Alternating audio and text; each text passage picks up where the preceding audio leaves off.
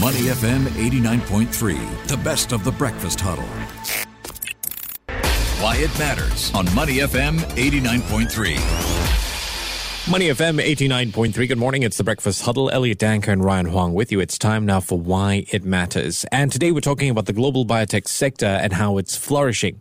And according to Biospace, the total biotechnology market size is expected to grow from 852.88 billion US dollars in 2020 to 3.44 trillion US dollars by the year 2030. So that's a 10 year growth period. In Singapore, local biomedical companies raised more than 600 million US dollars between between January and September 2021. And this represents a significant increase on the 464 million US dollars raised a year ago in 2020, which in turn is a fivefold increase on the 86 million US dollars raised back in 2016. However, Singapore, know, while it is well placed to emerge as a major player in the sector, it's got a few difficulties related to attracting and building a stable talent pipeline. And this is even as various agencies and stakeholders are stepping up efforts to address different facets of the problem. So, what more can be done to fill up these talent gaps in the Singapore biotech startups? On the line with me this morning is Juliana Lim, Executive Director for Talent at SG Innovate. Good morning. Morning, guys. How are you? Very good. And uh, advance Happy New Year to you. SG Thank Innovate, of course, government owned innovation platform in Singapore. You guys support entrepreneurship centered on the development of deep technology. Could you give us a bit of a broad picture and overview of the biotech ecosystem, especially here in Singapore, apart from money wise? How has it grown over the years? Right. So, guys, it's very exciting times for us, I feel. If you look at the report that we've just launched, the white paper around bridging the talent gaps in Singapore, you would see that's quite a big growth in terms of the number of biotech startups we're expecting from 2012 to 2032. So what we do have, we can see, is that our startups are getting to a state of certain maturity. The ecosystem in Singapore, as you know, is not the biggest, but certainly I think we do produce a good number of assets, quality assets, that we will see our biotech startups moving on from preclinical to clinical and even commercialized stage later on. So it is an exciting time for Singapore and for our biotech companies. Yet at the same time, we have this issue of talent gaps. And of course, you guys have a report called Bridging the Talent Gaps in Singapore's Biotech Sector. A little bit more about some of the highlights of uh, this study. And, you know, I think more importantly, what kind of impact are we looking at here? Okay, so I think what we have is time. If you look at the report closely, you would see that we have a good 10 years ahead of us before we reach a state where the gaps in terms of the talent that's required from the junior to the mid to the senior levels get a little bit more stuck mm. and uh, the numbers become bigger. If we zoom in further into the report, we can actually identify what these roles are in advance. So if anything, I think Singapore, you know, we're in the right time, right space. We have the opportunity to grow the talent so that they'll be ready when these companies reach the stage that we predict they'll be in. And uh, I think that would give us, you know, great stead. It's quite interesting that you say that, you know, for Singapore, we have a difficulty attracting talent and there's a late talent shortage, etc in other ecosystems around the world. So I've been to Boston and the UK, and they're all clamoring the same thing. And in fact, they see Singapore as a great place to get talent. so it's ironic. So they are saying like, oh, you know, Singapore is a great place for talent. Um, you know, we can look at see to see how we can move talent across boundaries. We are in a stage where we are maybe a little bit more mature. Your guys can learn from us. They can go back to Singapore and you know be in a position where they should be to bring the companies up to that level. So I think it's exciting. I mean, if you look at it from a very micro perspective and it's countries versus countries, then certainly I think it's a lose-lose situation when you're talking about poaching people across borders. But certainly if you see it from a broader perspective, how we're developing talent across various ecosystems, then I think, you know, the equation then becomes a little bit different and there's still hope at the light of the tunnel. Mm, so I see what you mean there. Like you have your start point of the biotech companies here in Singapore and the talent that needs to be developed. So it's not really a shortage of talent, but a need to develop talent by sending them exactly. overseas. And then well, they not come back. necessarily overseas. Okay, Sorry okay. to interrupt. Not necessarily overseas, but I think there are some positions in Singapore whereby we just don't have that many, and we need to train folks. So if you look at Singapore's history, right, Mm, back when we first started, we did send quite a lot of people overseas to get training, Mm. right, advanced manufacturing, precision engineering, for example. Yeah, and my uncle was a beneficiary of that under the EDDO scheme. But yeah, so we are in a position right now where I think we can start developing our people. We need to give opportunities to our people to get those skills. You know, mm. we are, no one is born into a leadership role, right? So mm. certainly there is time to grow them into those roles, and I think that we can do that in a more active and concerted manner. I mean, you used the phrase grow them into those roles. I'm curious with regard to the areas that need more experience or, or more talent.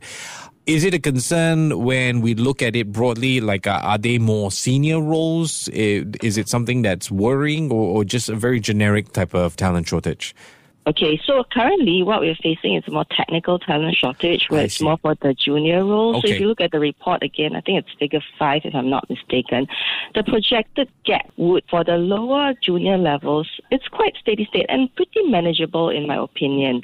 Now if we do not do something then to get these junior folks into roles where they can develop their various other skill sets into more ma- managerial types, overseeing maybe outsourced suppliers, vendors, stuff like that, then you would certainly see that gap then broadening where these, if you remember earlier, preclinical companies then become at a clinical stage and even commercialized stage. So that's where I think for us, we need to actively see how we can develop or help develop these junior folks that we have now into more the managerial roles and subsequently at the C-suite roles. So as you know, any company as they grow, you know, over time, they would require certain skill sets, people with experience to bring that company to the next stage. So this is where I think we can actively look towards, you know, our very young biotech scene and get people ready for those managerial and the C-suite type roles. Right. In that last statement there, these young firms, would you consider them as some of the stakeholders in this biotech ecosystem in terms of bridging the talent gap? Of course. I mean, certainly they are in the position whereby I think uniquely, if you work in a startup, you are in an area where you have opportunity to do many things, right? At the mm-hmm. same time, without exactly going to certain depth. Yeah. So that's where bigger corporates, bigger, you know, mid-sized biotech companies come into play. And that's why I said that if you look at it from a very micro perspective, then it seems like a lose-lose for everyone. But if everybody came together, which, you know, we are hoping that with SG Innovate and the various stakeholders coming together to do this in a concerted and synchronized manner, we would all be able to chip in and solve this problem together.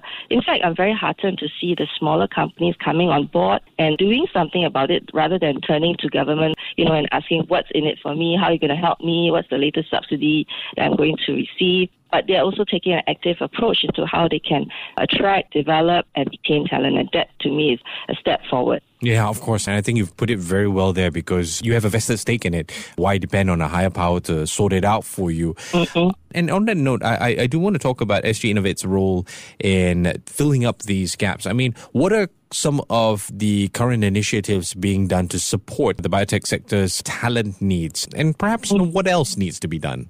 Right. So certainly, I think if you you know go into our website, you see there's a plethora of programs from those that are currently still in school, the undergrads to PhD, still in the universities, to those already working uh, with the right experience. So for SG Innovate, what we do is we kind of help deep tech startups look for the talent that they need. So specifically, when someone asks us, I need to find this talent, we would drill down exactly what are they looking for.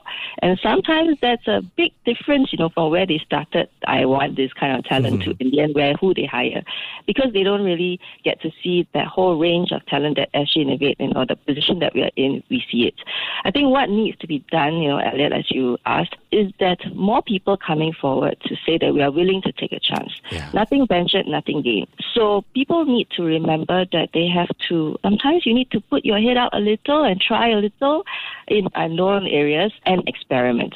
So hmm. sometimes I feel that we are in positions where we are so caught up with wanting to make sure every single thing is a success that we're so afraid of failure. And that is, I think, a problem in the mindset because hmm. in an environment where it's so new, like in the biotech scene here, We will fail, but hopefully not too many times. But certainly, it's the idea of it's an experimentation. We are trying things out. We're going to see how to tweak this to make it better. So for our programs at SG Innovate, they always start out as a pilot. They always start out working with the companies in question, uh, not in some you know framework that we think would work best for them. But we get real inputs from the ground to say, okay, looking at your issues, let's see with other government folks that we have on board, you know, how can we make this better for you so that it makes sense for you and it works for the talent as well. Mm-hmm. You're basically talking about a cultural mindset shift. And I guess that kind of goes beyond just one sector in Singapore. We should all have that mindset shift that it's okay to raise your hand and it's okay to fail.